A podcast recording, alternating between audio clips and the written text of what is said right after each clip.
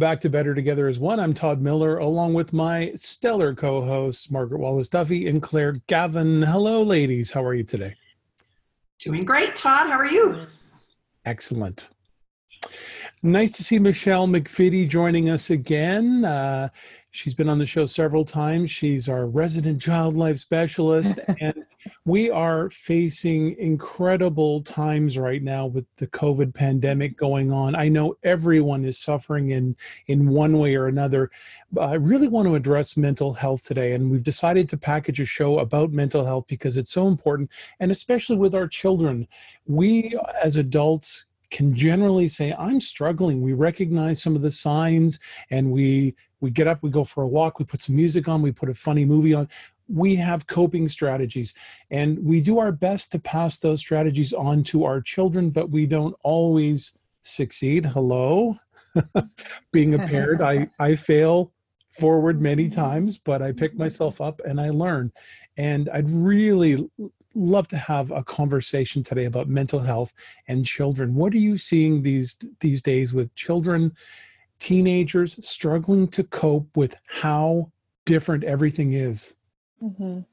So I've worked in mental health uh, for for many years, working for a pediatric hospital.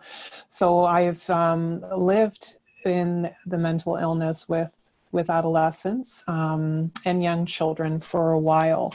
So when we have um, when we talk about mental illness, there still is a huge stigma.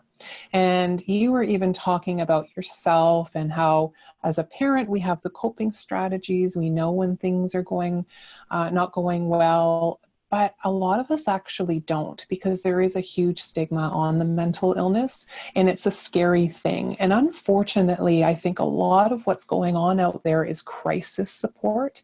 And we always jump to suicide and that the worst thing is going to happen. So a lot of us don't want to talk about it it's not um, a conversation we want to have with our child because some parents feel that if we talk about it, we're going to make it happen. If they watch those shows and they see what's going on, then it's going to happen. And it's really opening the conversation in your home to talk about feelings and emotions and coping strategies and and really paying attention to our children and our youth to really know what's going on with them because they may not even know what's going on you know, Michelle, you're connected to McMaster, correct? Mm-hmm. Yeah. And and you do do a lot of work with kids from all ages. Mm-hmm. I certainly know Claire and I, as massage therapists, we touch people for a living and. Mm-hmm. Getting back to work after three months off and seeing, I mean, there's the last 10 years have seen a huge increase in mental health issues arising in our even in our young children. Last week I was treating an 8-year-old who's really struggling and scared about the health and well-being of their parents. Are they going to die from the pandemic? Mm-hmm. It's impacting their sleep and all of this what are some of the ways as parents we don't sometimes know where to turn and mm-hmm. and who to ask for help mm-hmm. Can you help us guide us to, to some of those resources that perhaps some of our listeners and viewers don't even know exist? Sure. Um, I mean, I think a lot of it too is um, your family doctor should be number one. And they don't know that's not their specialty, but at least they may have a family health support team. So they may have a social worker or somebody that's already connected. Um, there are things like Contact Halton, Contact Niagara, Contact Hamilton that are the first step for parents to call. And they will give you um, that option of, well, they won't give you the option, but they'll do the assessment with you to see how big of an issue is this. They may send you to take some free parenting courses or, or things like that, different programs that might help, or they may put you on a list to get a formal assessment.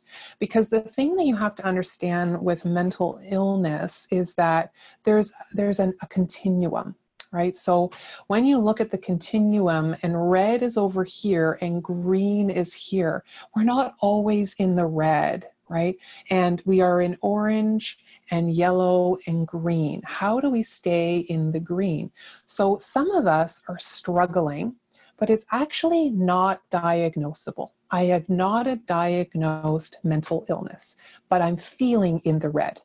So, coping strategies, being aware of what's going on, those types of things can bring you back to orange, to yellow, to green. A lot of times, what's happening is that we're not noticing the yellow and the orange, and then we notice in the red, and we're in panic mode, and parents are like, We need help right now. We mm. need this to happen. If you are feeling that way, you can call COAST. You can go to your local emergency department if you do feel your child is not safe. However, are we always in the red? But we are in panic mode because we worry. We want to protect our mm-hmm. children. And where are they at? Is this a diagnosable thing? And with mental illness, it gets in the way of life. So if it's getting in the way of school, if it's getting in the way of your social, um, their social world, if it's getting in the way of life in general, and you feel like you're accommodating this constantly, it may be a mental illness. You know, one of the things that we love to educate on is prevention.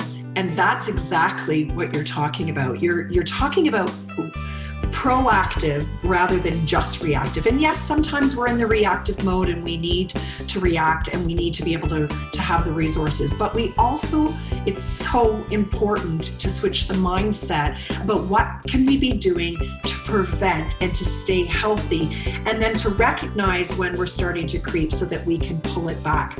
We're um, I'd like to dive a little bit more into that, into some strategies to help parents and to help our youth, particularly those teens, um, and how we can manage our mental health and well being to prevent those crisis moments. So stay tuned. We'll be back after the break here at Better Together as one.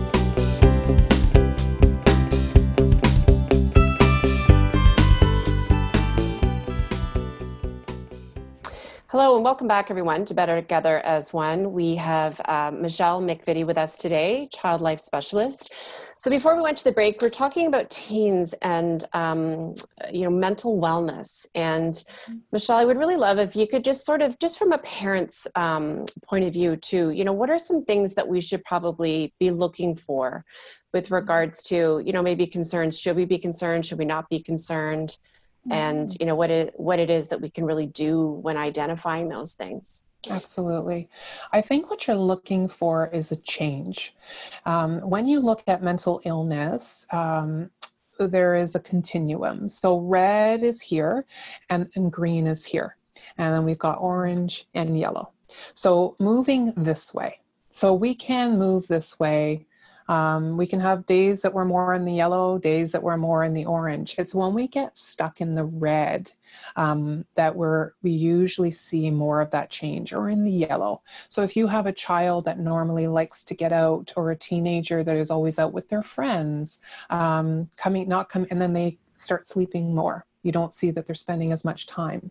You're noticing that this child that used to spend all their time doing their hair and makeup is now actually hasn't washed their hair in days or weeks, um, how they interact. So it's noticing those changes. These are the mm-hmm. things that we have to look within ourselves as well and around us because mental illness is, is a new thing for people. Um, and noticing those changes and not pushing it off as, oh, they're just a teenager, oh, they're just moody, it's just hormones. And we do a lot of that. And when we do that, then they're not, they're more, they're less likely to come to you to say, something's up, I don't feel right. So we're looking for change and it's getting in the way of life. Yeah. You know, it's hard sometimes as a parent to yeah. really take a look at ourselves and to get real yeah. about the role that we may be contributing to this problem. And I'm not, you know, passing judgment. Parents struggle. We all have our struggles, mm-hmm. certainly during this time in a pandemic when it's layered with so much stress on all of us. Mm. Can you speak to your experience on um, the role that parenting or the chaos in a home can have on that child, on that teen, mm-hmm. and perhaps the parent projecting that something's wrong with my kid, when in fact, maybe we should be reflecting on ourselves and perhaps it's us that needs to make some changes. That's a tough discussion, but I think some of us parents need to hear it. Mm. Mhm. Well, if you think about different children, and we're talking about mental illness, but you can be in the red zone and actually not have a diagnosable mental illness. So you can be feeling overwhelmed, but it doesn't mean that you have an anxiety disorder or that you have depression. It's just that you're overwhelmed and you're having a hard time. When a parent, however, is in the yellow and orange and red, you know, we have a harder time. Our lens is dirty, right? Our lens is kind of seeing things from our point of view. And when we're up here, um, we tend to project our emotion and our stress. So, you know, when you think about life as a snow globe and you're not looking very clearly, when you do things to step back, to do that self care for yourself, to take care of your mental wellness, then things will settle and you can see, see things differently. And it's the same thing for a child. If a child is you know their temperament they're more they're more quiet. They're more of that child that needs some downtime. And as soon as they come home it's just chaos everywhere. Or why is my mom vibrating all the time? Maybe you're smiling but the child can feel that you're vibrating Mm, because they're a mhm. super feeler. They can pick up they're very sensitive and it's like this whole house is chaos. And now i'm here and then if they've got a mental illness on top of that, it just makes it more. Or maybe a learning disability, you know, or if they've got autism or ADHD, and then we've got all of this going on. So, how do we support the child and calm things? And how do we react to them? Because I can say, hey, buddy, let's talk for a minute. Or I can say, we need to talk. You know, exactly the same words, but our energy and our emotion can feed into their stress and what's going on with them. Oh my gosh, you know, our show's called Better Together as One, mm-hmm. and is certainly what we do impacts others, what you do impacts us. And mm-hmm. that's never been more true than with a, a child and a parent. I, I'm often, I'll be the first to admit, I'm my kids are super feelers so am i. Mm-hmm. And it's hard sometimes though to recognize even when you try so hard to put this veneer that everything's fine Yeah. we're good here Yeah. when in fact your kids are saying well actually no i can sense it. It's not. And boy the the need to do some which you said the word self-care. Mm-hmm. So when we're talking about mental health in our youth often and you and i've learned this from you the self-care needs to start with the parent. Mhm. and to, and to work on the parent bringing their level down. Because we certainly know don't we claire as massage therapists when we lay hands on people the mind and body are connected and we're a house for our emotions. And if we don't take care of us it spills over into our children i, I just i just really needed to land on that and because it's so true and i know that if i'm not taking my self-care seriously my children are impacted and even now that they're adult children Mhm. they feel my pain even when i don't want them to Yeah. Children That's learn on what me. they live. Yeah. Yes, for sure. And Mm. children learn what they live. So if they learn this is how you cope, this is how they learn to cope. And then their temperament and all the other things pile on top of that. So being able to take care of your own mental wellness is so important. It's good role modeling. And then you're better able to deal with your child or teen and just stress in general and show them when you fall down, this is how you get back up. and you And talked even- about so go ahead claire Yeah, no, it just it just triggered a thought of mine. Like, you know, I think we, you know, when the kids are little, we give them the time out, right? Like, I think sometimes we as adults just need like a little time out, right, before we reacting to things. Yes. We just need to maybe just take some time ourselves before we go to try to handle and sort and fix, right? That's I need right. to do that more. Yeah. Yeah, and fixing is not the answer. I don't need you to fix it. Thanks. Captain Obvious. I know I did something wrong. I just need you to hear me and match okay. my emotion. Try to match Yeah. emotion with emotion. Your job is not to fix, your job is to validate. Let them calm down so they can do their own problem solving. well and the other thing that great. raised in me when you were talking is you, you talked about and we have a home uh, you know and sometimes i question is it good or not that's very open we talk about everything. And sometimes i wonder maybe we talk about it too much. Is it too much of an open book? But one of the things that really landed for me is that by by opening up i think sometimes as parents there maybe is a perception that we're supposed to be strong and not show our children mm-hmm. our vulnerability. How do we be a good role model as you said if we're not showing the vulnerability in ourselves? You're and then talking about it is that am i correct in saying that or am i just trying to make myself feel absolutely. better? Absolutely. Yes. A child now uh, so it's a bit of a, a sticky place right? Because vulnerability is important because I get it. I, you know, um, I feel you. I am trying to understand you without getting into your own stuff because then it turns into your problem. Oh, I remember. Oh, I had that problem. But we're talking about me now. And the other piece too is be careful that you're, if you are distressed, that child is, becomes distressed because it's like, what's going on with you? You're stressing out and you're supposed to be taking care of us. So we have to find a middle ground, which is not easy, but that's where that self love and that self care, making sure you're taking care of yourself. When those bumps in the road come up, then you're better able to handle them. And then if things don't go well, you acknowledge it, you go back, and then you try to see how you can move forward. Wow. So, we're going to take a break here in a moment. And when we come back, um, we're going to talk about dads.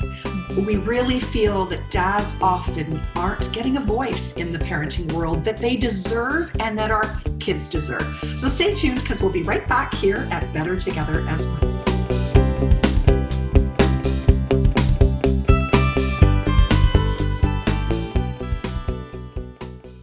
Welcome back to Better Together as One. I'm Todd Miller, and Michelle uh, Michelle McVitie joins us today, and we're talking about everything surrounding mental health with children. And uh, we wanted to close this last segment with dads. And mm-hmm. uh, as we were talking earlier, dads don't always get a voice. Um, I personally, I think I'm pretty in touch with my feminine side, and I'm a, I'm a, I guess, a super feeler. I take on other people's energy, and I can feel it. Mm-hmm. So, um, and I, I have two special needs children, so there's a mm-hmm. whole lot of stuff going on at home for us on any given day. Um, but um, generally there are fathers that are struggling to to feel part of the conversation and and to to feel part of the healing of the family and recognizing what's going on in their children.